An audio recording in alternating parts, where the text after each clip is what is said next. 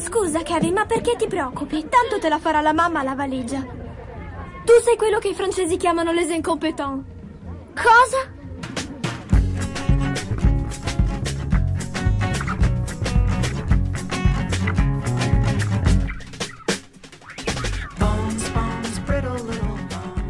Ciao gente, nuovo episodio degli Incompetenti, il podcast di cinema dove l'importante è partecipare. Io sono Andrea Basti, come ci sono Lorenzo Bertolucci. Buonasera a tutti. E Francesco Chignola. Ciao.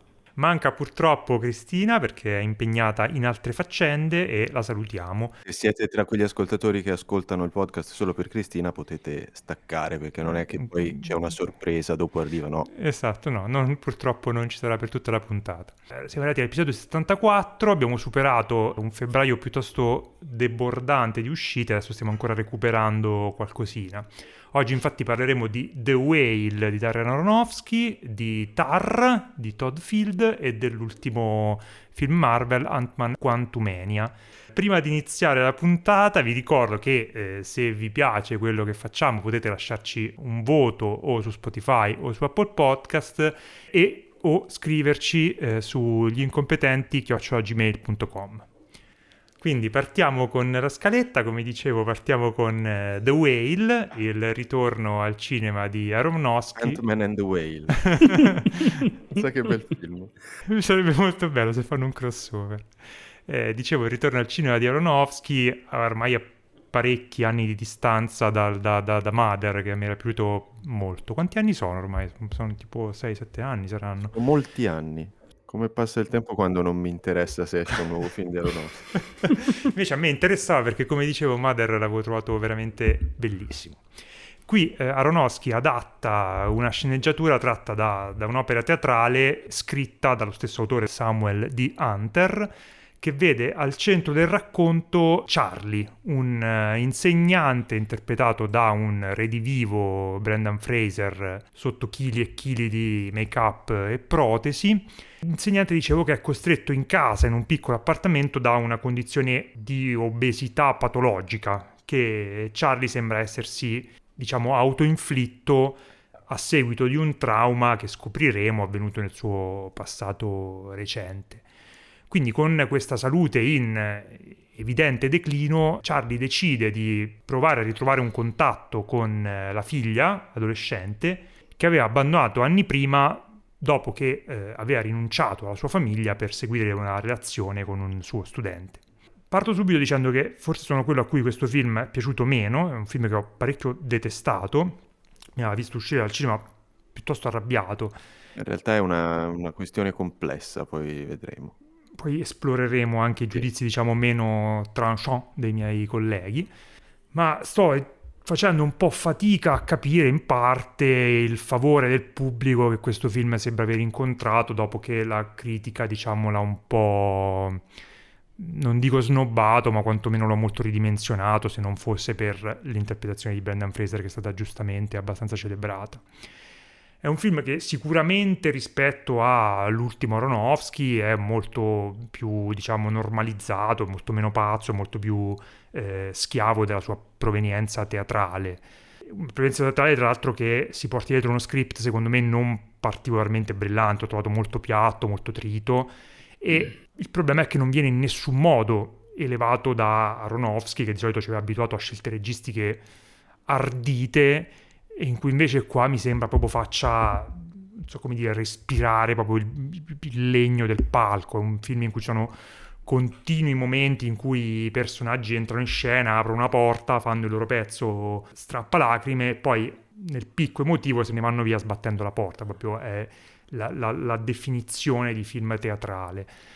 Tematicamente è, diciamo, una paraboletta anche abbastanza moraleggiante che si richiama molto le ossessioni a cui Aronofsky ci ha abituato, cioè c'è anche qui l'idea di, di, di, un personaggio che mortifica il suo corpo quasi a um, cercare una redenzione spiando delle colpe, come era stato un po' in The Wrestler, in Requiem for a Dream e in parte anche in, in Black Swan.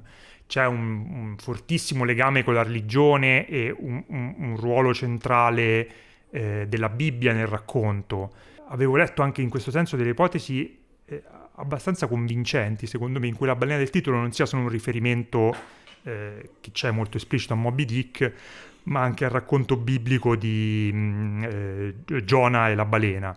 E Charlie in questo senso rappresenterebbe entrambi, come se la, la, sua attuale condizione fosse quella di, un, di, un, di, una persona che ha inghiottito se stessa, ha inghiottito la persona che era e quindi ora si trova in attesa di, di una liberazione. Sono tutte suggestioni che ho trovato sulla carta interessanti, ma poi portate molto goffamente in scena. Ma, Mother, secondo me, ci aveva mostrato che cosa era in grado di fare Aronofsky facendo un'operazione simile, cioè chiudendo i personaggi in una casa, però lì ovviamente andava in tutt'altra direzione. Qui mi sembra che davvero che si sia molto limitato, abbia fatto scelte estremamente pigre, come quella di, di, di, di chiudere il film in un 4 terzi in modo da eh, stringere ancora più gli spazi attorno a Brendan Fraser, amplificando eh, l'effetto della sua mole. E poi buttando tutto sulla insomma, mostruosità diciamo, del protagonista che però secondo me costeggia troppe volte degli elementi grotteschi per essere davvero efficace o significativa. E su un pietismo che cioè, mi è sembrato veramente proprio il, il manuale del ricattino strappalacrime che non ha un guizzo mai. Attorno a Brendan Fraser che, rispet- che ripeto merita le lodi che si sta prendendo, sono contento di, che, che abbia insomma, trovato la capacità di, di, di, un riscatto della sua carriera dopo tutti i problemi che ha avuto. C'è un cast che magari ne parlerete meglio voi, è, è molto molto bravo a elevare appunto uno script non esaltante. Eh, in particolare mi ha fatto molto piacere rivedere Samantha Morton che appare due minuti e insomma mostra che cosa vuol dire essere un grandissimo attore, una grandissima attrice e sta sempre troppo poco ecco ho parlato anche troppo. Allora, Lorenzo, dicevi che è una cosa complessa. Tu mi sembra che a sorpresa. Sì, no, ma io sono, sono, assolutamente d'accordo con, con mm. quello che dici. In realtà, Francesco, uh, in altra sede, aveva giustamente detto questo. Comunque, quale che sia il giudizio che uno ne trae, è abbastanza un film del cazzo. e è vero, ehm, soprattutto a me sembra che sia basato su una, una pièce a cui avrei probabilmente tirato dei pomodori, pom- pomidori perché è ehm, ricattatoria, cioè quella trucchettino del, um, del, saggio, del tema che lui legge all'inizio, che già capisci cosa sarà e già capisci co- come verrà usato nel corso che della... È, un, è molto scolastica. Sì, è estremamente scolastica per come esprime i temi. Pensa a come è scritta la figlia, che è una roba mal, mal, mal riuscita, diciamo. Non sfumatissima. E... sì, no, ma poi anche il modo in cui si pone con in cui devi far vedere che lei ha, l'interesse per, uh, ha un certo interesse per il ragazzo missionario che mm. arriva di, immediato e stereotipato e mm. mal riuscito. Di base c'è questa, questa pièce qui. Ora, io non so quale fosse l'intenzione di Aronofsky se fare veramente, come diceva lui nelle interviste, un piccolo film con un cuore grande, oppure se rendendosene conto o no in- inserirci i suoi elementi di body horror, di, di morbosità e di fascinazione morbosa per, per, nel modo in cui osserva il suo protagonista, perché non c'è assolutamente dubbio e capisco se ci sono dei, delle persone con problemi di peso che si sono arrabbiate nel vedere questo film perché è un film che ha una fascinazione grottesca per questo personaggio, lo mostra e lo rimostra nelle, nei, nei, peggiori abissi, nelle pieghe, nel, nella carne che si, si rapprende, si, si incrosta di, di, sporcizia. È un film con una fotografia molto a, a, pochissimi colori, che sono tutti il marrone, il blu spoil, l'azzurro sporco e il colore del, del fritto. È proprio cioè, tutto come se ci si fosse accumulata tutta una patina di, di, di cibo spazzatura sopra. E c'è questa, questa, sensibilità che probabilmente è estremamente sbagliata per, la, per il film e nonostante questo, pur rendendomi conto del fatto che non è un bel film, non è un, un, bel film da nessun punto di vista se non quello delle interpretazioni che comunque diciamo sono tutte la, la classica interpretazione da pezzo di bravura attrice protagonista, mega pezzo di bravura eh, attore t- truccato, che poi vabbè, tutti i discorsi che si fanno sull'inclusività e fai un film sull'obeso e poi metti la, la cicciona finta come il professore matto, e, come si si auto, autoparodiasse per, per certi versi. Nonostante questo, m- ho, ci ho trovato qualcosa di affascinante che non riesco a, a decifrare, se non proprio forse questa dissonanza tra il, il, il, modo in cui il regista vuole proporre questo suo personaggio e il modo in cui in realtà lo osserva e mi rendo conto che non è un merito del film se non suo malgrado. Poi non mi ha, non, non mi ha annoiato, è un film girato con mestiere, c'è anche un guizzo di un po' di una Aronofscata che per tutto il tempo era stato a dire oh, avete, oh, visto che come sono come sono rigoroso stavolta, ho fatto, non ho neanche mosso la, la macchina da presa, sono qui fermo, sono proprio un regista, questo è il mio, è il mio straight story.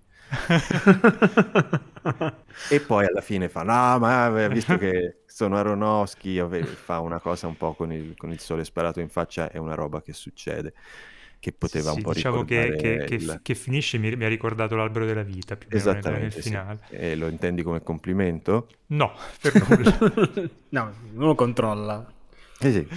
È un film è strano, mi ha, mi ha, me ne, continuo a ricordarlo e ripensarci e probabilmente per tutti i modi, per i modi opposti a quelli che l'autore almeno della, della pièce teatrale sperava che il suo film venisse ricordato. Ecco questa, per questa atmosfera pe- perturbante, questa sensazione appiccicaticcia suo malgrado che, che ti dà e riesce a farti affezionare, no, unta, sì, riesce a farti affezionare al, al suo personaggio, ma veramente è, è, è, uno che ti dice dobbiamo essere buoni con questi orribili mostri schifosi.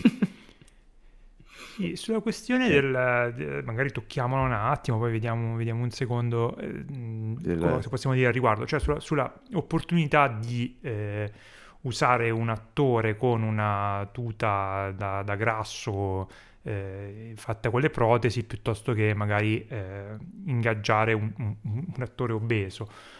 Ora, io non, non, ho, non ho molto eh, non mi ha dato molto fastidio in generale com, come, come, no, no, come nemmeno, nemmeno a me. Il eh. problema è, è, cosa ci fai poi con quella roba lì, cioè perché se diventa appunto questa, questa roba un po' tra il grottesco e il morboso che serve a mostrare una, una mostruosità autolesionista che sta per il percorso di autodistruzione del protagonista che si è inflitto per espiare delle colpe della, della, della sua vita, mi sembra veramente un'operazione che capisco chi, chi, chi, chi, la, chi, se l'ha presa, chi si offende, chi dice questa roba qui è un pochino Sembra irricevibile. per poter mostrare un corpo del genere in quel modo senza esporre veramente al pubblico una, udibile uno che è così un attore, davvero esatto. un attore obeso lo inquadri, gli fai fare quelle cose lì è, è peggio che cioè tipo sì, Preston sì, sì. Lacey eh. No, io in realtà una mh, mia opinione su questo film si avvicina molto a quella di Lorenzo, nel senso che lo considero un, un piccolo mistero, un piccolo mistero dal grande cuore, direi nel senso che anch'io me lo sono goduto mentre lo guardavo, dicevo, è un miracolo che funzioni tra virgolette così bene, nel senso che, fun- che sia arrivato alla fine, mi sono anche un filo commosso, mi sono trovato partecipe di questa storia, nonostante fosse costruita su delle basi veramente fragilissime, una sceneggiatura molto, come dicevamo prima, molto, molto schematica, molto scolastica e un, tutte una serie di scelte di rappresentazione e di narrazione poco più che mediocri, insomma. Quindi, secondo me, Aronofsky è riuscito a elevare a un prodotto decoroso un, un, tutta una serie di cose che, è, che non, non, avrebbero dovuto funzionare. Quindi, non lo so, anch'io sono, sono molto combattuto su questo film, ma in realtà lo difendo abbastanza perché come esperienza cinematografica l'ho trovata una sufficientemente positiva. Credo che molto del merito comunque vada al fatto che si è scelto, ha fatto un lavoro di casting eh, molto intelligente, trovando degli attori molto capaci e soprattutto le, le insomma, controparti femminili di Fraser che sono Hong Chao Sadie Sink e Samantha Morton portano a casa tre belle performance che vengono un po' messe in ombra da quelle dei Fraser, ma secondo me si dovrebbe, si dovrebbe parlare un pochino di più di loro. Ovviamente sono un pochino meno sotto l'occhio di bue per ovvie ragioni. Comunque non mi sorprende che Aronofsky abbia fatto questo film. Tornando al discorso iniziale che facevi del, del fatto che questo è, se tu lo confronti con Mother, è un film in cui Aronofsky sembra quasi cioè, riconoscibile come messa in scena. Cioè, ci sono molte, molti aspetti di questa storia che erano, erano perfette per lui. Poi lui ha deciso di girarle in questo modo, molto più quadrato, molto più compatto mm. di, di quello a cui ci è abituato. L'ha, l'ha, reso abbastanza suo, insomma, non, non, lo trovo così impersonale, ecco. E non so se facendo così è andato, cioè questo, questo renderlo suo si sposi o meno con eh, il materiale di partenza e, con, eh, e se renda giustizia al suo mm. personaggio, ecco, però di sicuro ci ha messo del, del suo. Sì. Cioè, il rapporto con The Wrestler è abbastanza evidente, però se io mm-hmm. penso come era fatto The Wrestler, come era... Mm. Non solo come era girato, ma come era proprio il modo in cui raccontava i posti, i luoghi in cui era ambientato, era molto, un film molto carnale, molto fisico. C'era, c'era, c'era sempre questa cosa dell'ossessione sua eh, per dettagli del della, non, non, non, la chiamerei mutazione perché non, mm. non è propriamente un cioè non stiamo parlando di Cronenberg, ma comunque corpi che cambiano, che mutano, che, che si tagliano, che si rompono, e questo c'è anche in questo film qui, eh, però è proprio asciuttissimo in confronto a, a, a, altre mm. cose sue, sia quelle più riuscite che quelle meno riuscite. Boh, forse è un nuovo Aronofsky, un pochino più, più, più paracuno, un po' più piacione, ecco, una cosa che non una cosa che non si poteva dire di Aronofsky fino ad oggi, che fosse un regista piacione, mentre invece questo ah, inf- è infatti molto io in, que- in, questo lo vedo molto come una risposta al fatto che Mother era un film che eh, aveva un po' lasciato tra lo sgomento e l'affascinato e il diviso eh, pubblico e critica, poi il pubblico eh, mi sembra che non fosse andato neanche particolarmente bene, era un film veramente sbalestratissimo, questo invece è un film molto più canonico e sembra molto più che vuole piacere al pubblico e, e infatti effettivamente un pubblico sembra averlo, averlo, trovato, però per questo io lo trovo meno interessante, cioè a me piaceva di più Aronofsky che osava, che faceva cose Vabbè, certo, folli, ovvio, sì. io preferisco, preferisco mille volte, ma anche l'Aronofsky di Noah preferisco a, a, a, questo qui.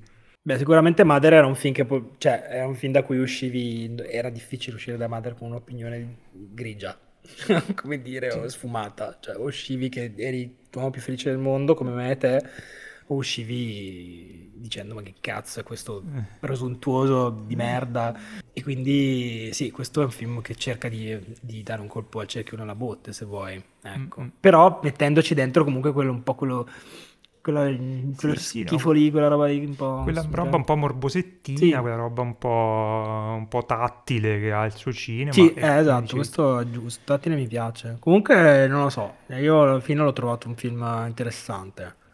Non è, non è il mio Aronofsky preferito, ma non è neanche l'Aronofsky che mi ha fatto più schifo, insomma, cioè...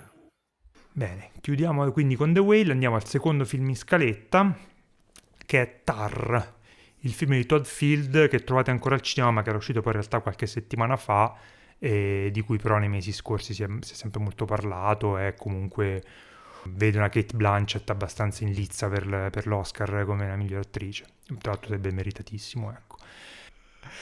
Allora, dicevo, Tar è il film di Todd Field che racconta eh, una, diciamo, la parte finale di una parabola mh, di ascesa e, e, e discesa di una conduttrice di orchestra, Lydia Tarr, eh, che nel film è universalmente riconosciuta nell'universo del film come un, un, genio nel suo campo, ma che si trova in una situazione in cui non riuscirà più a fuggire dalle conseguenze, diciamo, di una condotta personale un po' deprecabile, di alcune ombre che nel, dal suo passato continuano in un certo qual modo a perseguitarla. Tar è un film che secondo me ha la capacità di parlare, diciamo, del, di, di, alcuni problemi topici della nostra era in modo molto diretto, anche molto, molto esplicito, è un film molto focalizzato sul presente, ma che contemporaneamente lo fa regalandoci un'icona, questa appunto di Lydia Tar, che già mi sembra assolutamente senza tempo, è un personaggio che è capace di, di divorare l'attrice che la interpreta e, e presentarsi come un, una persona, un personaggio completamente formato, ricco di complessità, con un sacco di contraddizioni, ipocrisie, insomma, che lo rendono davvero vivo e credibile. Come, come le donne del resto Come, sono. come le donne, complesse ma bellissime. Ecco. Esatto. Dolcemente complicate. Quindi diciamo è un film che secondo me riesce molto a palleggiare bene dei discorsi molto ancora presenti, diciamo da- dalla cancel culture agli abusi di potere delle persone che si trovano in, in- in posizioni apicali, però a farlo con un film che già crea un'icona istantanea che mi sembra sia già stata recepita in questo modo. Il film, appunto, come dicevo, mi, mi sembra che proprio abbracci le contraddizioni del personaggio, abbracci le complessità del personaggio, evitando in questo di dare delle risposte nette o dei moralismi troppo semplici rispetto appunto a questi problemi molto ancora del presente.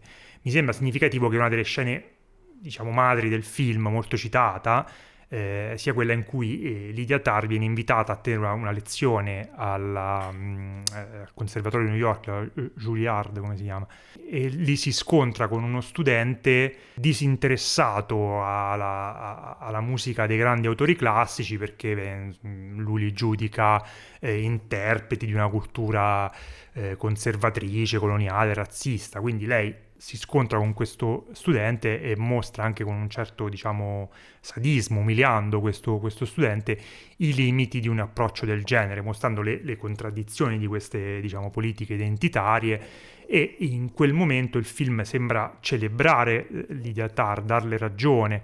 Andando avanti il film invece eh, vengono mostrate in maniera molto precisa come anche quel discorso di Lydia Tarr nascondesse una serie di ipocrisie e di conflitti di interessi.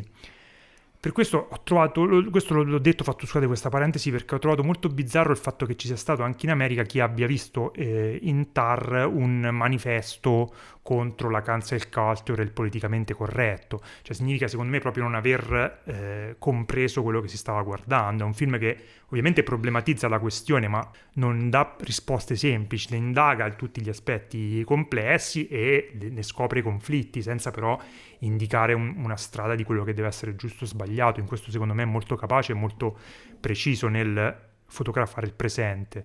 Sarebbe, se- secondo me, rimasta un'operazione eh, forse intellettuale, un po' troppo, diciamo, scritta, un film in cui veramente eh, si parla molto, è molto scritto, i temi vengono molto esplicitati.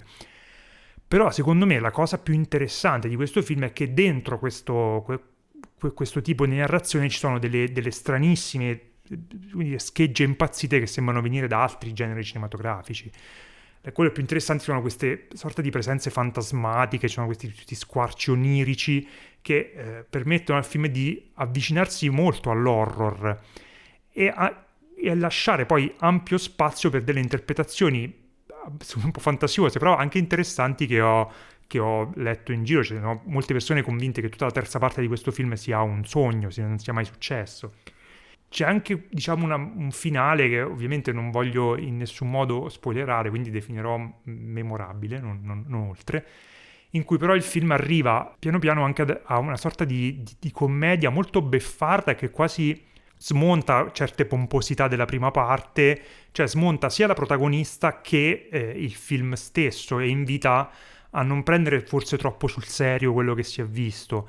E in questo, non lo so, mi è sembrato un film che in tutte queste sue componenti, in tutte queste sue stranezze, però nel rigore con cui riesce a parlare in maniera molto soddisfacente, molto eh, eh, insomma poco definitiva, ma che abbraccia molto le complessità eh, di questi temi, qui l'ho trovato un film estremamente riuscito, che ha creato, come dicevo prima, immediatamente un personaggio fantastico, cioè mh, faccio fatica adesso a... eh, cioè faccio- facevo fatica mentre guardavo il film a eh, dimenticarmi che stavo che, che- che effettivamente Kate Blanchett non è così, cioè sembra veramente uno di quei ruoli che ti ha talmente che si è talmente attagliato all'attrice che lo interpreta che sembra quasi una seconda pelle e, e- e ogni tanto viene a pensare che effettivamente è così Kate Blanchett dal- nella, vita, nella vita di tutti i giorni, ecco. Magari è così. Magari è così, che non puoi sapere che non lo sappiamo. Però che sia così o che non sia così è un'interpretazione straordinaria. Attorno a lei si muovono una serie di, di attori più o meno famosi, eh, molto molto bravi. C'erano anche piccoli ruoli, ad esempio di No- Noemi Merlan che è stata bravissima. c'è Mark Strong anche in un ruolo abbastanza bizzarro che mi è piaciuto molto. I capelli. Con dei bruttissimi capelli. E in generale è un film che mi ha enormemente divertito, nonostante nessuno ne parli come di una commedia, per me è un film divertentissimo. È scritto con eh, veramente una certa mm, insomma, capacità e appunto questi elementi un po' strani, un po' che depistano, che, che iniettano il film di, di, di, di, elementi un po' sovrannaturali che avvicino, lo avvicinano all'horror, li ho trovati veramente straordinari. Per me è un film riuscitissimo e l'ho visto due volte e ho anche voglia di vederlo una terza. Francesco, vuoi andare tu? Eh, no, la cosa che mi ha colpito, mi sono un po' dispiaciuto di non aver mai visto un film Dot Field, non che ne abbia fatti 5.000, ne ha fatti tipo 3.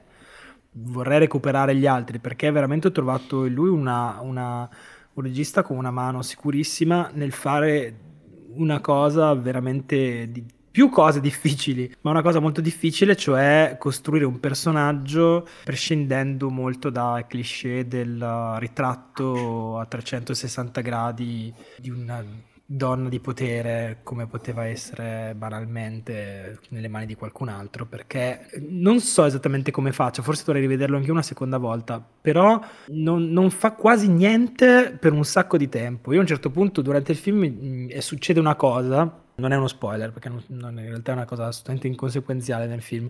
Durante me la, Lidia va a fare jogging e sente delle urla di una donna nel parco e rimane un po' scioccata da questa cosa, cerca di capire se può aiutare, ok, poi la cosa si finisce lì, diciamo. Anche questo è uno di quei momenti di cui parlavi tu, un po' thriller che si infilano in questa specie di, di, di character study che è tutto, quasi tutto il film allora a quel punto ho guardato l'orologio ed era passato un'ora e passa e ho detto, cavolo, finalmente sta succedendo qualcosa.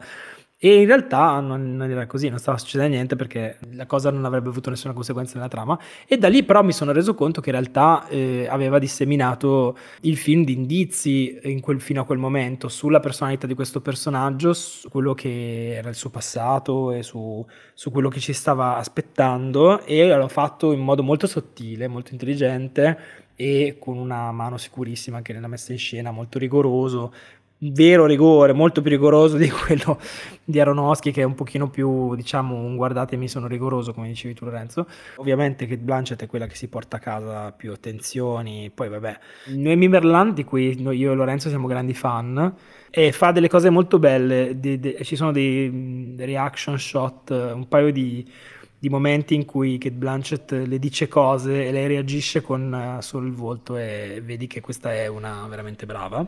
Sì, cioè, è una che tipo comanda la scena con le sopracciglia, non so come cazzo fa, ma comunque veramente cioè, sposta le sopracciglia e ti, ti, ti comunica un sì, personaggio. Molto molto brava. E niente, per il resto, tu anche la sua discesa all'inferno, chiamiamola così, la sua caduta, perché questa comunque è una, nel, nel, nel, nella macro narrazione è abbastanza in realtà non dico canonica, però è una classica storia di, di, Icaro caduto che affronta insomma, le conseguenze del suo passato, non è certo una cosa nuova.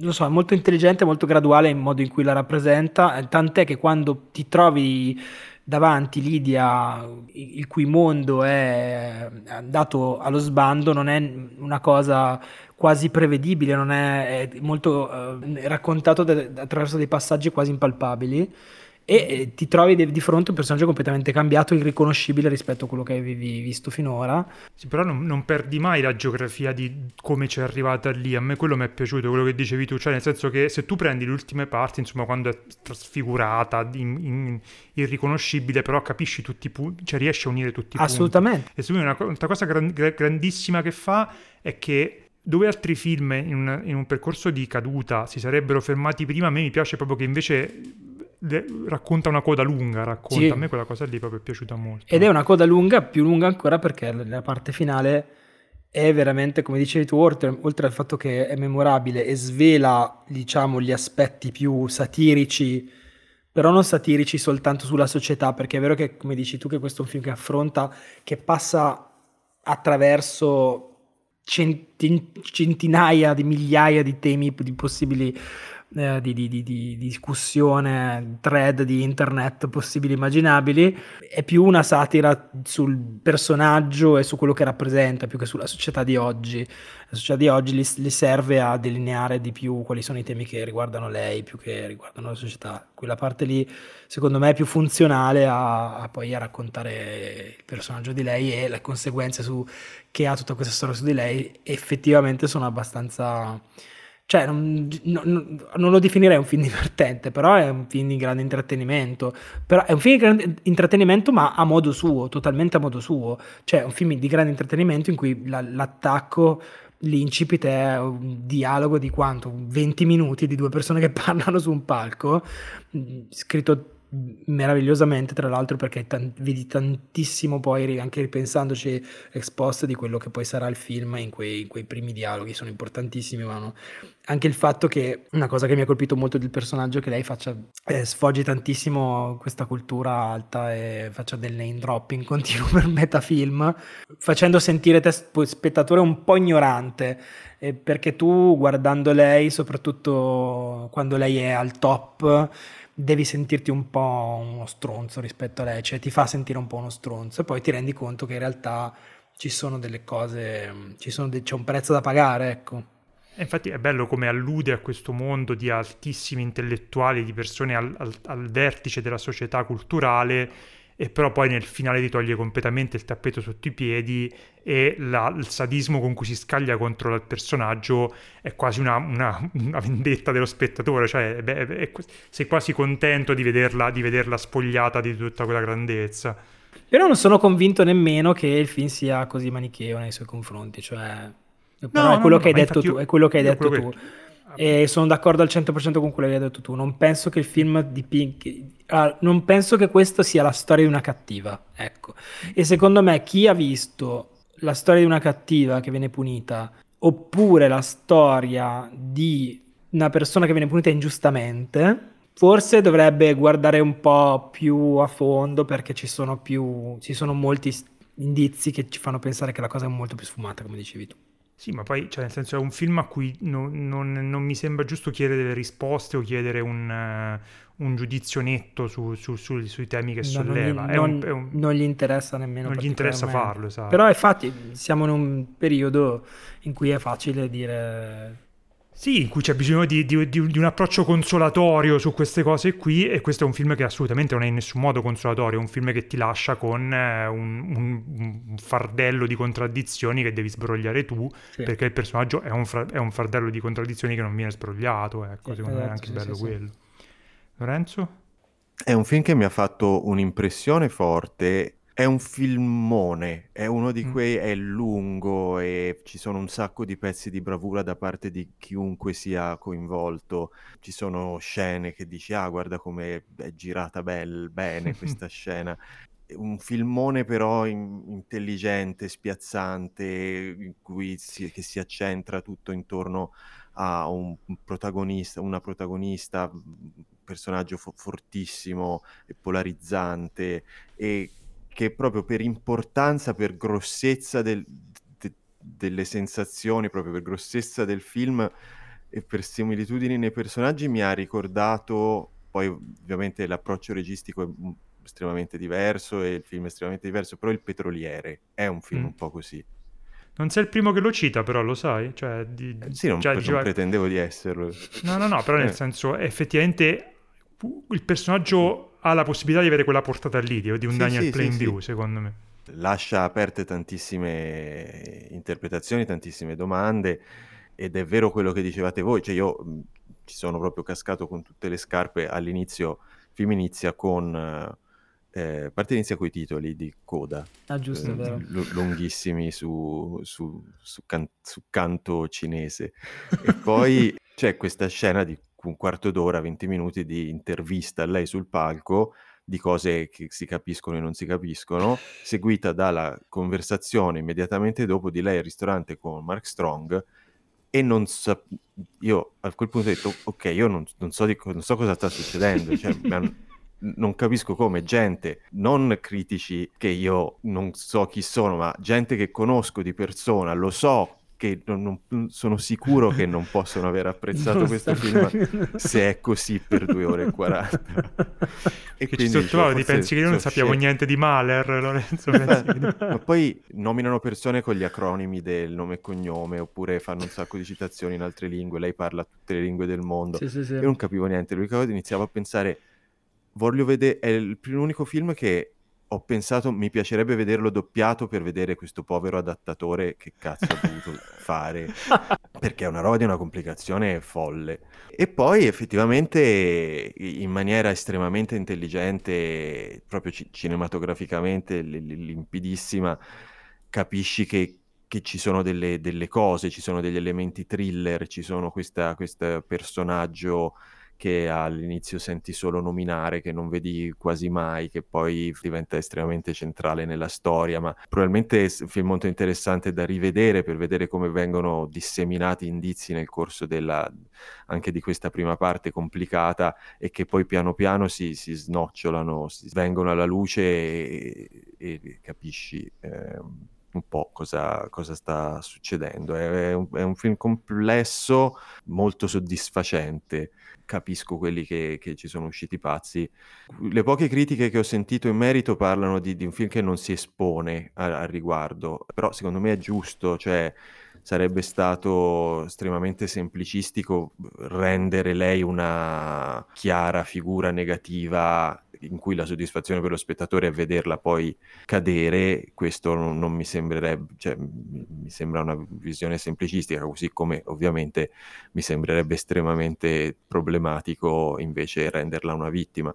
Sì, è uno spunto eh, per, una, per, una, conversazione. Eh, è sicuramente un film che, che, provoca, spero, conversazioni interessanti all'uscita del, del, cinema. No, infatti mi dispiace che purtroppo non c'è Cristina perché lei forse è quella che aveva più insomma cose da dire contro il film. Ne sì, lei non è piaciuta Vene- particolarmente. L'ha visto a Venezia e non, non l'aveva apprezzato. Eh, però devo dire che effettivamente adesso che ci penso io non ho letto niente di suo né particolari critiche che non mi sembrassero un po' pretestuose in giro, cioè ho sentito di... Eh, c'è stata una grossa polemica mh, da parte di una direttrice d'orchestra eh, famosa a, che non, viene nominata nell'intervista a un certo punto, poi mm-hmm. ho, ho scoperto, e che si è lamentata perché ha visto molto di lei nel film e si è lamentata del fatto che eh, per una volta che hanno voluto portare eh, una donna di potere all'interno di un racconto su quel mondo lì della, della musica classica ne hanno fatto una predatrice. Sì. Quando invece ci sono storie di uomini eh, che hanno fatto esattamente quelle cose che potevano essere raccontate. Io capisco il fastidio di rivedersi in un personaggio al cinema, però ritengo che una delle forze di, di, di, storia, di questo racconto è proprio che è una donna eh, non avrebbe avuto secondo me la stessa forza, la stessa, non sarebbe stato ugualmente interessante se a fare quelle cose fosse stato un, un, uomo all'interno del film. Cioè penso che sia un elemento importante per il tipo di, di discorso che vuole fare. Ecco. Kate Blanchett a questa critica ho visto che aveva risposto che è un film sulle dinamiche di potere, il potere eh, non, è indipendente dal, dal genere, cosa che forse non è proprio vera. Non, eh, però, vero, eh, cioè, però è bello vedere come anche una donna finisca a cadere in quelle dinamiche, a quelle dinamiche di potere lì. Insomma, quella è una parte interessante del film che sarebbe stato stupido sottrargli, ecco.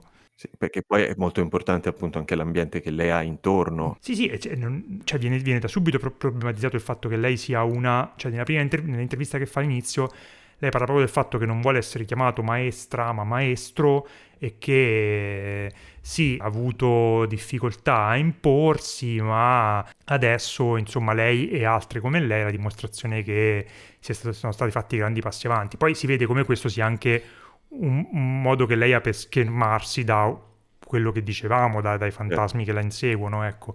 Quindi eh, fa parte di quella complessità, avrebbe tolto della complessità al, al racconto, secondo me. Voi nella discussione del... Eh, quando lei fa la, la, lezione in piano sequenza alla, al conservatorio, ave, davate ragione al ragazzo o davate ragione a lei? Allora, questa è una domanda tra bocchetto, però non mi, non mi, non mi sottraggo. Secondo, mm-hmm. Io ovviamente ho dato, quello dicevo prima, ho dato ragione a lei, ma perché anche il film in quel momento ti porta dalla sua parte, ti fa vedere che effettivamente ci sono delle contraddizioni nel discorso che fa il ragazzo e il fatto che ad andarsene via dall'aula sia lui dandole della stronza ti porta naturalmente dalla sua parte, però secondo me il film è molto intelligente nel far vedere che poi quello nascondeva del, del, delle ipocrisie da parte, da parte, sua, stava difendendo Buck ma stava difendendo anche se stessa in quel momento. E quindi è molto bravo il film a toglierti anche quel tappeto da sotto i piedi in quel senso lì.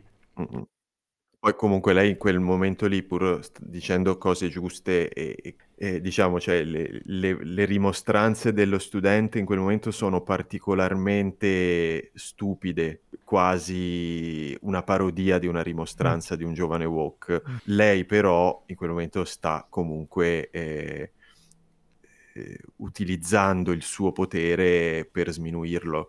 Sì, perché... sì, sì, no, è, un'umiliazione di, cu- cioè, sì. di, cui lei si fa forza appunto in un'ottica di sto difen- mi sto difendendo. Eh, perché lei lì è fortissima, è il, il, il maestro globale mm. totale mm. e lui è uno studente co- mm. ne- teso e nervoso che continua mm. a, a, muovere la gamba, quindi diciamo, c'è, modo, c'è, anche modo e modo di rapportarsi. Sì, sì. E si vede che lei no, questo modo non lo conosce. Però sì, mm. ovviamente se mi viene a dire no, non, non suono, sono al conservatorio più importante d'America, ma non sono il più famoso e importante compositore della storia della musica. Perché aveva 12 era... figli. Sì, allora vai a spalare lo, gli scroti. Comunque io escluder- escluderei che ci capiterà mai che qualcuno ci chieda di, di suonare Bach alla Juilliard, quindi non, non, è un problema che ci riguarda. Eh. Per, no, fortuna, no, per fortuna non dovremo mai prendere questa difficile decisione, se esatto, suonare o no Bach. Bene, questo era Tar, adesso passiamo all'ultimo film in scaletta, ah. che è il eh, nuovo film della Marvel, credo siamo a 31, adesso non ho Tren- perso un po' il credo, conto. Sì, Tren- trentina. Sì. Siamo sopra i 30. Sopra i 30. Si, si tratta noi. ovviamente di, di, di, un po' sopra i 30. Di Ant-Man and the Wasp, due punti, Quantumania, che è il terzo film, diciamo, della, della saga di Ant-Man, che era nato come, diciamo, il, la, la serie di film più piccolina all'interno del, del, mondo Marvel. Ricordiamo che il primo doveva essere una, una commedia di rapina eh, diretta da Edgar Wright, poi diciamo le cose sono andate in maniera un po' diversa, ma è diventato poi mm, un tassello abbastanza importante del, del, dell'MCU e dovendo dare il via alla fase 5 di questa eh, nuova fase della saga, questo nuovo momento della saga e dovendo introdurre il nuovo super cattivo erede di Thanos, eh, questo film insomma eh, si, si, trova ad avere un, a dover gestire un certo gigantismo che forse non gli apparteneva.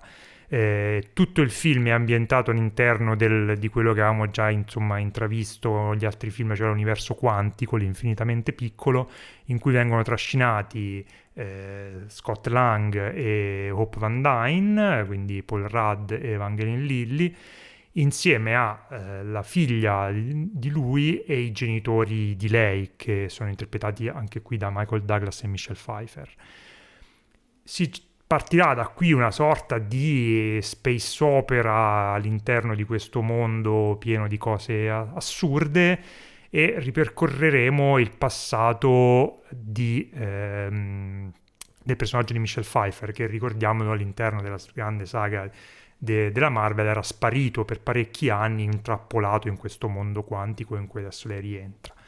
E infatti una delle cose più bizzarre di un film abbastanza insomma trascurabile è che eh, il titolo ha Ant-Man and the Wasp ma eh, la povera Evangeline Lilly avrà quattro battute in tutto il film non si vede quasi mai e il film sembra quasi più avere come protagonista principale eh, Michelle Pfeiffer il suo personaggio a cui nessuno si era mai affezionato eh, prima di adesso è un film che ho trovato forse uno dei più trascurabili eh, di, queste, di queste nuova, mh, mm, questo nuovo ciclo della Marvel post Thanos. Eh, Tra l'altro, mi... post Thanos sono tipo otto film. Sono ormai, otto film eh. ormai, sì. Qual- qualunque altra saga avesse fatto uscire otto film del quale non ce n'è piaciuto uno, l'avremmo Sarebbe già... un problema. Sì. No, ed no, è quasi beh, così, peraltro, eh, se fate i conti, perché a parte Spider-Man e un po' Doctor Strange, la fase scorsa non è che ci abbia dato grandi emozioni. no, qui, eh, poi è- qui è siamo pe- qui stiamo peggiorando Siamo decisamente. ovviamente, eh. Poi è evidente che, cioè, mh, per quanto mi riguarda, io insomma venivo da un grande entusiasmo per la Marvel, ma mi è effettivamente un po' crollato dopo eh, insomma la saga di Thanos, ecco. Ma Qui appunto ho l'impressione, film- ho l'impressione che anche un po' la critica si sia anche un po' rotta le Sì, sì, in sia un po' rotta le ma anche il pubblico. Questo forse è il primo film che non va benissimo, che è sempre una cosa molto relativa perché è andato comunque bene, però Certo. ha avuto un grosso drop al secondo Sì. weekend, insomma, è Hanno sempre che- un grosso drop i film della Marvel secondo me quello, questo tipo ha avuto un drop del 75% che effettivamente non anche perché la gente usciva chiamava gli amici e diceva non ci andrei tanto non si vede niente Non si vede niente, che è un film, ricordiamo, estremamente, estremamente scuro ed estremamente marrone, quindi se siete appassionati di- di- di- del marrone scuro noi vi però non è quel marrone di The Whale un po' fritto film. No, no, è un po' proprio il marrone metallico, un po' di, un po', un po' ossidato, non so come Mm. dire.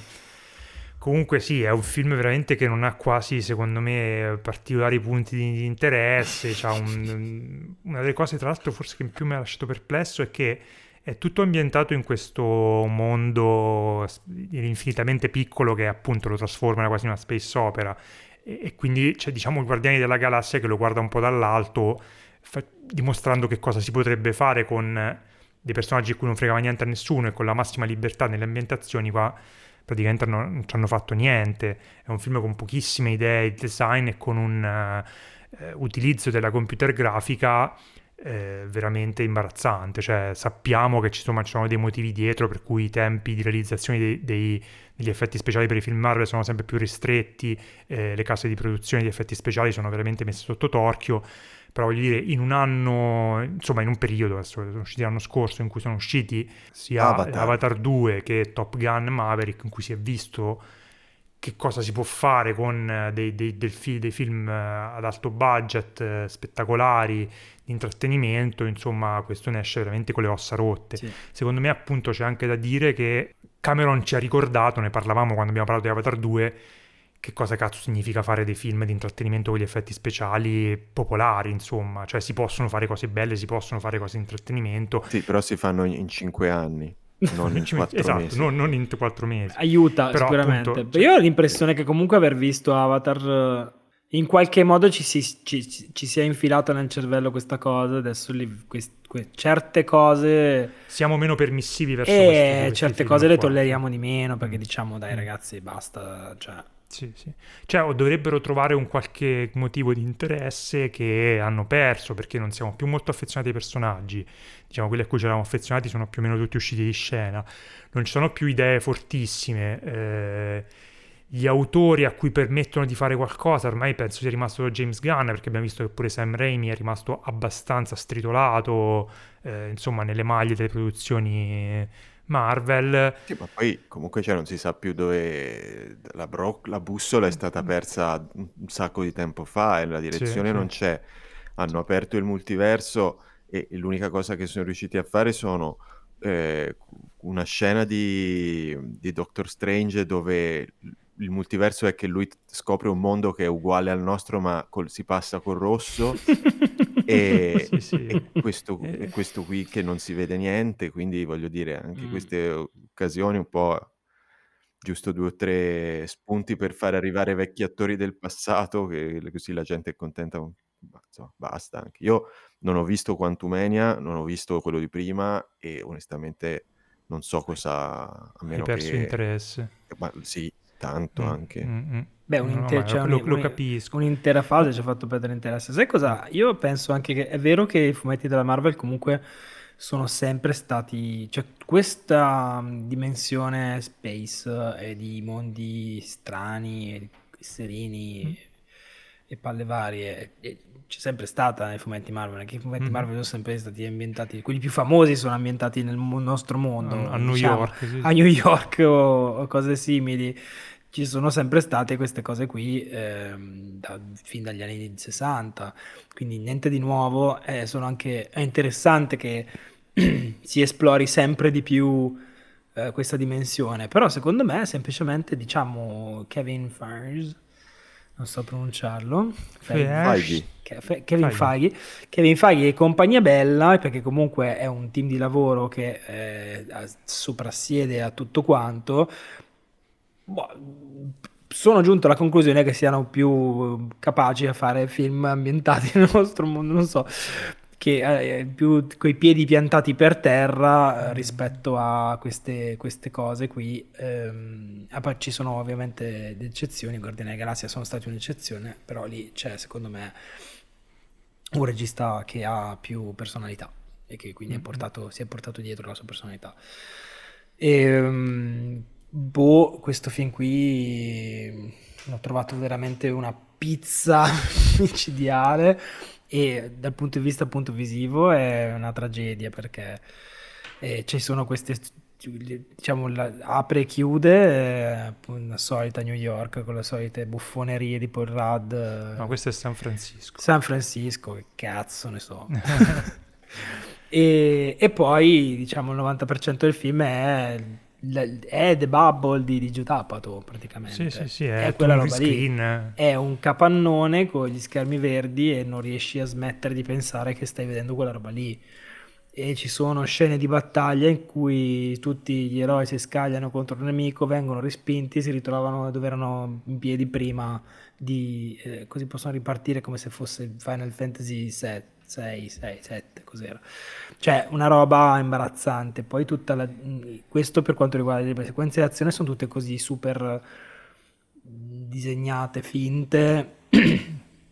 Quando si muove qualcosa non si capisce niente. Il design, anche il design, monster design... Sì, C'è un cosino ah, no, carino, no, no. un molliccio che giocano per una gag carina ma fine fa una gag, c'è un solito cameo che non vi spoileriamo di un attore molto amato. Almeno fino a poco tempo fa. Tant- che ha tantissimo tempo libero, eh, a quanto pare. E poi cosa c'è? Ah, e poi, e poi c'è il fatto che questo film qui è, a un certo punto ti rendi conto che è, la, la, è, un, è un, come dire, un, um, come si chiamano? La, la porta d'ingresso di, un, di una saga nuova perché mm-hmm. il cattivo di questo film qui che possiamo dire chi è, vabbè, il cattivo di questo film qui non vi diciamo chi è. Ma lo sanno tutti Beh, chi è. Lo sanno poster, cani Kang, e por- sì. Kang e porci lo sanno chi è questo cattivo. Sarà insomma molto importante per i prossimi film perché quando torneranno sì, gli Avengers questo, questo, dovranno sa, vedere con questo sarà... e, e, chiaramente è tutto pretest- molto pretest- un pretesto per lanciare questa roba qui che, che però al di là della, della bravura della, dell'attore che è Jonathan Myers.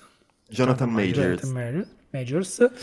Che ha una bella presenza sì per carità. è bello vedere, un bel personalino. È un bel personalino sì. sì però il personaggio cioè poi tra l'altro io quello no, il personaggio, dire... personaggio sarebbe fighissimo cioè Kang è fighissimo Kang perché è una, un personaggio che ha eh, infinite potenzialità no? perché ha infinite vite nel tempo e nello mm. spazio può diventare un illusionista sfigato del Novecento oppure un antico egizio tutte queste balle qui e però non, rende non so, non so, come dire questa roba qua non rende più bene mi, mi manca l'elemento materico di, di, delle prime fasi dei Marvel mi manca proprio non Iron Man hai capito? Mi mancano dei, degli attori che non sembrano essere lì perché per dovere contrattuale ma che hanno un minimo cazzo di carisma.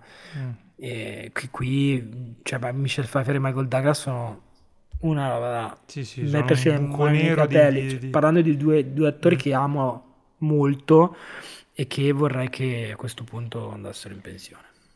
No, vabbè, ma cioè, tra l'altro, poveracci, stanno qui palesemente perché, non so, devono rifarsi il garage e quindi avevano bisogno di, di, di soldi. No, ma si divertiranno cioè... anche, per carità. Ma è come si divertirà... Non convinci, ma annoiatissimi. Come si divertirà cosa fare coso lì, come si chiama? Ellen Mirren a fare quella cagata di cui ho visto il trailer Fast prima di Ant-Man. Eh? Fast and Furious? Video con Checco Zalone. No.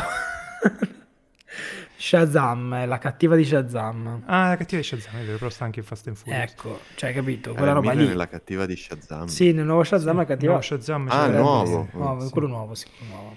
Eh, no, io quello che volevo dire è che io trovo spesso una strana critica di questi film che io non ho mai tanto capito, cioè quelli non che dicono quelli che dicono eh, ah, è, è praticamente una serie TV, se ti perdi un film non capisci niente. Secondo me non è mai veramente stato così, perché diciamo i film della Marvel hanno la capacità di riuscire, ovviamente, avere uno, uno sviluppo orizzontale, come ovvio che sia, però ad, ad essere in un certo qual modo contenuti verticalmente all'interno del singolo film, cioè ogni volta facevano una sorta di piccolo recap dandoti due o tre elementi per goderti la storia in sé, poi magari se tu avevi visto tutti gli altri 200 film avevi più una visione d'insieme, coglievi più dettagli. Questo però se non hai visto Ant-Man and the Wasp non hai idea di cosa stanno parlando a metà del tempo. eh. Questo non è, però poi soprattutto non, però contemporaneamente non lo è abbastanza perché poi Kang è stato già introdotto nella serie di Loki, eh, l'ho vista ma me la ricordo zero, però è come se qui giustificandola con queste cazzate dei multiversi lo reintroducono di nuovo e poi se ne liberano e poi lo riaprono a dire però comunque tornerà in un'altra veste così. Quindi si trova adesso a dover palleggiare sia questa natura seriale del progetto MCU sia però a sentirsi in dovere di giustificare l'esistenza del, de- del singolo film dandoti un'esperienza chiusa io a questo punto preferisco che facciate esplicitamente le serie tv che se ci sei dentro hai tutti i riferimenti, altrimenti non capisci niente, perché palesemente eh, tirando da una parte e dall'altra escono fuori questi film che a livello di storia sarà pure che questo è sceneggiato da un tizio che credo che abbia sceneggiato solo robe tipo Saturday Night Live o similari, o forse qualche talk show tipo Seth Meyer, cioè quel- lo sceneggiatore di Ant-Man è questa roba qui. Cioè diventa eh, semplicemente un catalogo di eh, gag e dialoghi brillanti, ma non c'è una struttura narrativa che si possa definire tale. Ha, ha sceneggiato degli episodi di Rick e Morty. Rick, Rick e Morti ha fatto tra l'altro. E l'unica cosa che mi sento di citare perché mi, face- mi ha fatto obiettivamente ridere, ed ero contento tutte le volte che appariva in schermo, è che c'è una scelta molto bizzarra rispetto a Modoc, poi non- magari non lo spoilerò su, su che cosa, su cosa hanno scelto di fare, che è talmente assurda, talmente mal realizzata in computer grafica, che tra l'altro non ho capito se fosse volutamente così mal Volutamente realizzata così. è volutamente così, Ah, anche sì. secondo me, che alla fine l'ha trovata divertentissima. Ovviamente poi, insomma, se, se- se lo guardi da una certa distanza è l'ennesimo spreco di un personaggio che poteva anche essere più interessante e che dopo un po' non capisci bene come è giustificato narrativamente, cioè perché Modok sta lì a fare il, il, il lacchè di, di Kang, Certo. però è divertente, fa ridere. Però appunto sembra venire da un altro tipo di film perché poi eh, per certi altri versi invece Ant-Man si prende molto sul serio perché deve introdurre il super cattivo, quindi non può trattarlo eh, in maniera troppo leggera. E quindi insomma non c'è una natura molto confusa, il risultato è una rottura di coglioni fondamentalmente, Sì, che è una cosa che la, la film cosa non bella, possono avere. la cosa bella dei film di Ant-Man, che comunque erano i film cioè, molto limitati, i precedenti due, è che Mm. comunque cioè, erano dei film avventurosi in cui alla fine ti eri goduto le tue due ore di spettacolo, c'erano delle belle sequenze di, di inseguimenti, di cose, eccetera. Alla fine era tutto un po' commedia, era, era la parentesi un po' light de- del- degli Avengers, no? Invece questo è una self-importance eh, Mm. gigantesca per mille motivi, un film molto epico che si sposa proprio poco con la, con la natura del personaggio, non tanto in sé, perché magari poi un personaggio può mutare, ma il modo in cui la Marvel ce l'ha proposto Si è finora. proposto, sì, sì, assolutamente. Quindi a questo punto è incoerente e soprattutto se io vado a vedere un film di Ant-Man mi aspetto una cosa più, una cosa, cioè mi aspetto. Cioè, vorrei- io vorrei ridere, e, insomma, era una roba Sì, sì. simpatica che sfrutta il potenziale comico di Paul Rudd e non lo vuole trasformare in eh, Iron Man. Ecco, Eh, purtroppo che loro con, con Thanos si sono fregati perché adesso, cioè, come nelle serie tv e nei, videogio- nei videogame e nella vita, man mano che vai avanti eh, il, mo- il mostro di livello deve essere sempre più alto. Mm. Cioè, non è che tu puoi avere il picco della tua saga 15 film fa e quindi devi alzare l'asticella e che cazzo può essere più minaccioso di Thanos che pizza, cioè diventa pesante perché già Thanos comunque era ingombrante, era molto ingombrante. Loro cioè, vogliono fare una roba ancora più pesante, ingombrante e pericolosa di Thanos, cioè Mm. e allora Ma forse se ci penso, eh, c'era, quel, c'era il primo Doctor Strange che faceva quella scelta bellissima, secondo me anche coraggiosa, di, e molto Edgar Wrightiana tra l'altro, di far sconfiggere il, il mostro finale non a schiaffi ma con eh, eh, dei paradossi, insomma mettendolo di fronte a un loop temporale da cui doveva uscire chiacchierando, insomma dialogando, era uno scontro di, di intelligenza il finale di Doctor Strange, insomma ai tempi c'erano ancora il coraggio di fare queste cose qui.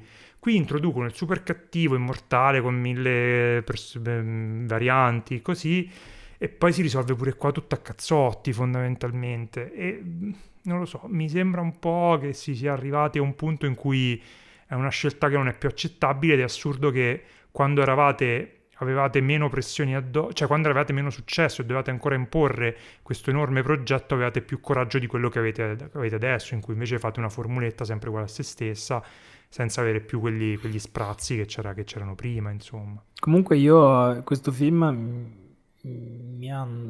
non è che mi ha fatto tutto schifo, ci sono delle cose simpatiche qua e là, eh, per carità, però mi sono annoiato così tanto che mi sono trasformato in uno di quei youtuber che cercano le le incongruenze, incongruenze narrative. A un certo punto mi sono, cioè, per stare sveglio mi sono messo a pensare, ma tutto questo metallo per costruire questi enormi palazzi, dove l'ha Dove? trovato?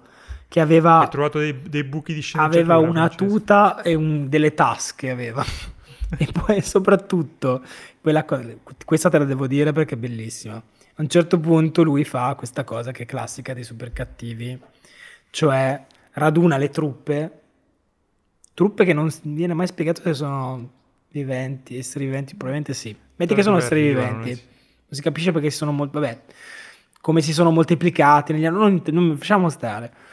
Le, raduna le truppe che comunque sono, lo vediamo nel corso del film, ciecamente fedeli a lui e proietta nel cielo la sua enorme immagine, ok? E fa un discorso alle truppe per spingerle a fare una cosa che comunque avrebbe fatto lo stesso. Non c'era, cioè non c'era nessun bisogno di fare questo discorso a queste truppe, Nessun, nessuna necessità, serve soltanto perché la trasmissione, per una cosa che succede poco dopo nel film, sì. ehm, inutile anch'essa tra l'altro, e, e, lì ho pensato, ma quindi questa, cioè, ha, ha costruito un proiettore che proietta nell'aria la sua gigantesca immagine solo per questo momento, cioè solo la funzione di fare il discorso alle truppe schierate, no? E io, cioè, questo film mi ha costretto a pensare a queste cose, non avrei mai voluto farlo, eppure sì, l'ho fatto. Bene, abbiamo, eh, questo film ha trasformato Francesco in uno di quelli che dice ci sono i buchi di sceneggiatura. Sì, no, quindi... ma proprio delle cose che dici, ma per... Boh, vabbè, insomma, ce ne sono diverse, potrei dirtene altre, eh? però evito. No, no, ma ci credo, guarda. Comunque, beh, rimane che un film purtroppo è il più grande crimine che fa e che è noioso e non eh, se lo doveva permettere questa cosa qui. Così. E io poi tutto il tempo penso chissà cosa sarebbe stato questa, questa saga in mano a Edgar Wright. Sarebbe stata la cosa più bella mai fatta da, da, dall'MCU, ma non lo sapremo mai. Non lo sapremo. Bene, questo era Ant-Man and the Wasp, due punti, Quantumania. Oh, quanta Abbiamo... noia. Quanta noia. E adesso, Lorenzo, cioè, vogliamo fare una rubrica? Se hai in mente qualcosa una rubrica che ti viene in mente per la fine della puntata?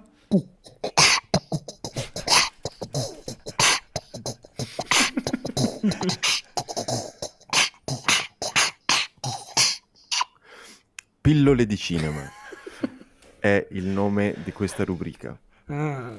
In pratica Grazie, raccontiamo brevemente un film che abbiamo visto del quale non vale la pena parlare troppo, anche ne, magari ne vale la pena, però ormai siamo qui da un'ora e venti. Eh.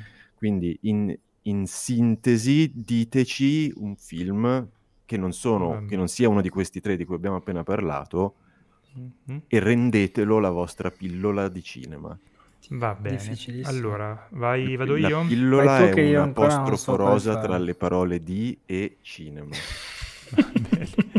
allora, io ho recuperato finalmente eh, Vuoi che faccia beatboxing di... tutto il tempo in sottofondo? no, mi è piaciuto quella cosa lì, adesso lo campionerò perché lo voglio riutilizzare.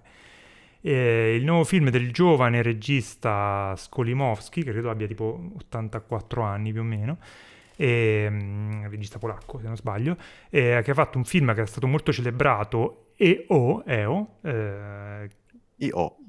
I-O, sì, vabbè, che insomma è il, il verso dell'asino eh, protagonista di, di questo film, oltre ad essere il suo nome.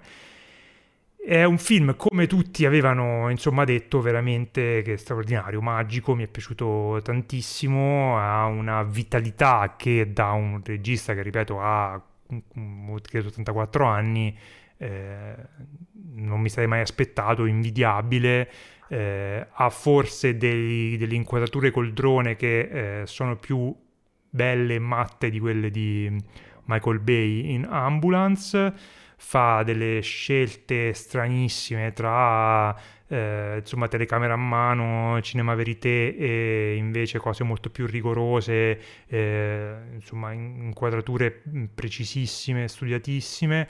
Il risultato è un, insomma, un film magnetico, bellissimo, eh, se avete modo di recuperarlo, insomma fatelo perché è veramente, veramente, veramente molto molto bello. Bene, Francesco, vuoi andare con la tua? Sì, io ho recuperato finalmente un... Pillole di cinema. Grazie. Film di questo giovane regista che si chiama Quai Moschi. Dille un altro. Film, sì, sì, ma perché non, è, non, mi è tanto piaciuto, ma io... Quindi... Cazzato Eh, dillo. No, dillo. no, non so neanche, quant- non so neanche spiegarti perché, c'hai ragione tu, guarda, a me è tutto. Ti ho convinto. no, un film che non mi ha convinto del tutto e non sono convintissimo, ma non, dis- non ho nemmeno disprezzato, visto che devo dirne un altro, un film intitolato Argentina 1985. Ho detto giusto? ricordiamolo, è uno dei candidati al All'Oscar come all'Oscar. internazionale. E Al posto sì, di Decision to Live. Anzi, esatto. Esatto. E diciamo che non è bello quanto Decision to Live, però comunque non è un brutto film, è un, court, un, court, un court, courtroom Courtroom drama, drama. su questo famoso in Argentina processo che venne fatto alla dittatura militare, un processo civile, no scusa, è un processo insomma non, mili- non militare, alla, esatto, alla dittatura militare e mm, è più o meno come ve lo immaginate, è un film che, un tipo di film che per esempio insomma noi italiani faremmo molto volentieri se avessimo avuto un'esperienza di questo tipo, e però l'avremmo fatto probabilmente eh, un po' meno bene. La cosa, la cosa L'avrebbe diretto Marco Tullio Giordana. nel può, caso. può essere, può essere, no? Anche Marco Giorgi ha fatto anche È cose quel buone. tipo di film lì. Eh, Sì, comunque. esatto. È un eh, film però, importante, posso Esatto, la cosa che lo caratterizza, che lo distingue, diciamo, dal solito drammone storico è il fatto che ha una componente ironica sottesa qua e là, eh, che si, insomma, che ben eh, interpretata dal solito Riccardo Darin, ehm, che lo rende un pochino più originale, un pochino più interessante di quello che, che mi aspettavo, ma insomma si fa vedere. È su Prime Video, è uscito in sala, è in sala in questi giorni, ma è anche su Prime Video per qualche Sì, motivo. l'hanno fatto da- riuscire in sì, occasione da- degli Oscar. da diversi mesi, Prime insomma, da mesi. potete, potete vederlo se vi interessano, insomma, vi interessa la storia argentina. I film importanti. Lorenzo, Bene, Lorenzo? una pillola anche tu.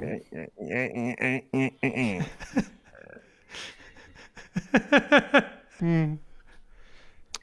Io ho visto eh, un film, eh, allora uno, due, di due film parlo rapidissimamente. Uno è un film che mi sono fatto io eh, vedendo The Whale, e in cui eh, io e Sadie Sink siamo fidanzati e tutti dicono eh ma c'è troppo divario di età e io dico no ma non si- siete, siete gelosi e io, eh, va bene non, non abbiamo poi così tanto di credo sia del 2002 quindi, Eh, quindi vabbè. 20 anni. 20 anni, 21 anni. 20 anni, quasi 21 Vabbè, però. dai. eh, no, quindi eh, ci può assolutamente stare sì. e quindi in questo film poi finisce che, che ci sposiamo Ma lei è cattivissima nel film, a te, a te vuole bene lo stesso?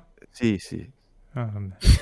e, Ma lui E dice altro la, la, film- Sadie Sink non è il personaggio di The Whale, giusto? sì infatti Eh no, lui ha detto che si è fatto un film durante The mentre Whale, io vedevo The Whale sì Credevo fosse Non è uno ambientato spin- non è uno spin-off di The Whale. dal Ah. Non è lui che entra Credevo nella casa. sequel. No, no, che è una dopo cosa che succede nel mondo reale. Entra nella Ah, casa ok, di The vabbè. Whale a un certo punto e dice: No, Salve, sono, schifo, no, no. Sono Ciriaco De Mita. Sono Massimo Gianfranco Leva. Fini. Gianfranco Fini. E il secondo film, che è meno bello di questo qui di cui vi ho appena parlato, film francese dell'anno scorso che si chiama Bruno Reidal eh, Confession of a Murderer, se preferite Bruno Reidal Confession d'un meurtrier, che è eh, la fredda cronaca di un omicidio che è accaduto veramente nel 1905, in cui una specie di, di- insomma, una persona con disturbi della personalità ammazza un bambino, poi si va a costituire e, e per studiare la mente del criminale gli fecero eh, scrivere un, un resoconto di tutta la sua vita e fino al momento dell'omicidio e quindi noi assistiamo, vediamo la, la ricostruzione di questa sua vita con la sua voce eh, fuori campo che legge questi brani eh, reali della, scritti. sì, e tutto il resto è messo in scena, non è che sia un documentario, è, è un film vero e proprio solo con tantissima voce fuori campo.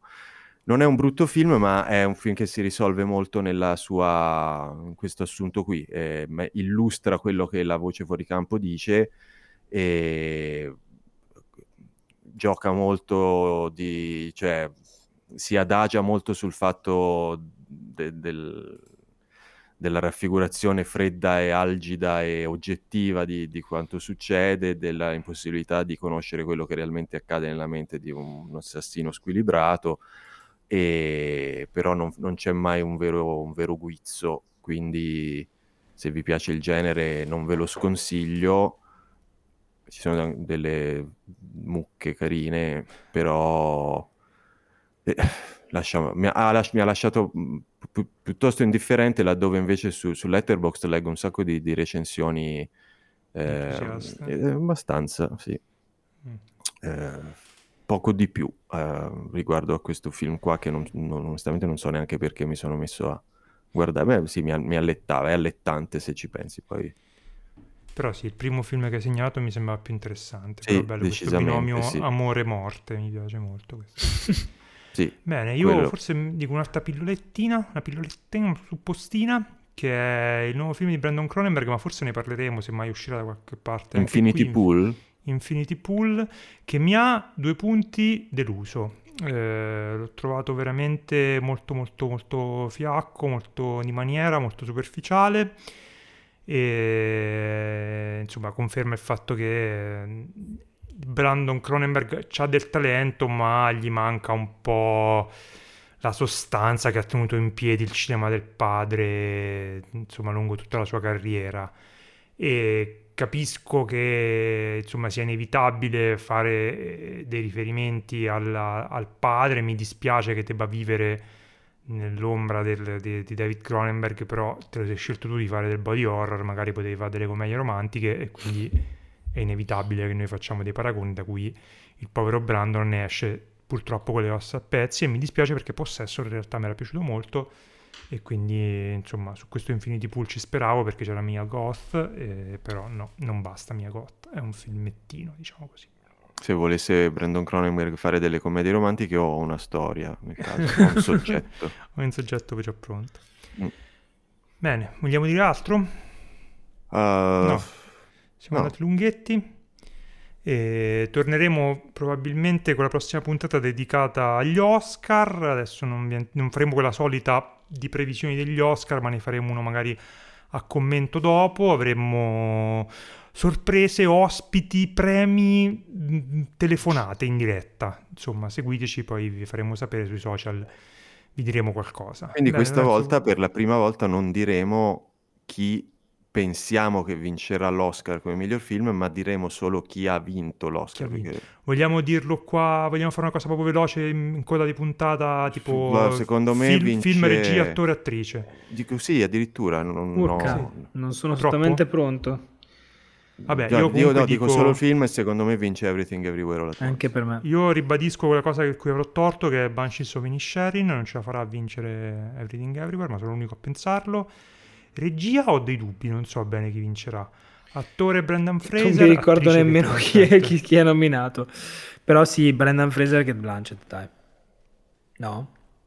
Brendan Fraser, Kate Blanchett. Io poi sull'attore principale ero un po' più titubante in realtà, però poi ripensandoci ho detto no, ma È sì, l'interpretazione da, da Oscar, dai. Sì, no, non- più di così. eh. Il regista Eh, non lo so, l'al- magari l'altro, l'al- l'altro chi pensavi? Colin, Fa- chi è che c'è? Colin, Colin Farrell? Farrell pensavo, sì. Mm. No, Eh, stavo, pens- stavo pensando che Spielberg potrebbe essere, a meno che non c'è il, eh, il colpo di mano di Everything Everywhere e i due Allora scemi vincono i prendono Daniels. anche, eh, lo prendono anche loro. Mamma. Non Ho lo visto so. te- tante volte una cosa che non succedeva mai in passato del voto disgiunto, invece negli ultimi anni è successo un sacco di volte, secondo me Eh. succederà anche quest'anno. Eh sì, secondo Boh, me è più facile che vinca un nome. Ci sono tanti nomi insomma più altisonanti. Mm-mm. Io dico Spielberg per dirne uno, però secondo me Spielberg è Cioè, plausibile. eh, comunque guardate che cioè, stavo, stavo leggendo i candidati sono Ostlund, Spielberg, Daniels, eh, McDonagh e Todd Field. Spielberg. È, più- è probabile Spielberg a sto punto, Mm, penso di sì, Sì. però mm, Sì. non so se però magari fa, se fa filotto Everything e allora addirittura Eh. Daniels, però. Io a, a sto punto mh, dovessi votare io Todd Field. No, io dovessi votare io do Banshees of Inisherin e McDonagh, tutte e due. Assolutamente. Ci no, come spero. regista io Todd Field metterei, Mm. come film, no, come film ta- Tar, sì, quindi Quindi faresti la doppietta. Bene, vedremo, vedremo, insomma, poi ne parleremo dopo. Vuoi fare una parola, vuoi dire una parola per chi è arrivato fino a qua? spumantino, spumantino, uno, Va s- bene, uno spumantino. una spumantino, vi offriamo uno spumantino se siete arrivati fino a qua, fatecelo sapere. Sì. E grazie a tutti, salutiamo Cristina e ci vediamo alla prossima puntata. Ciao. Ciao.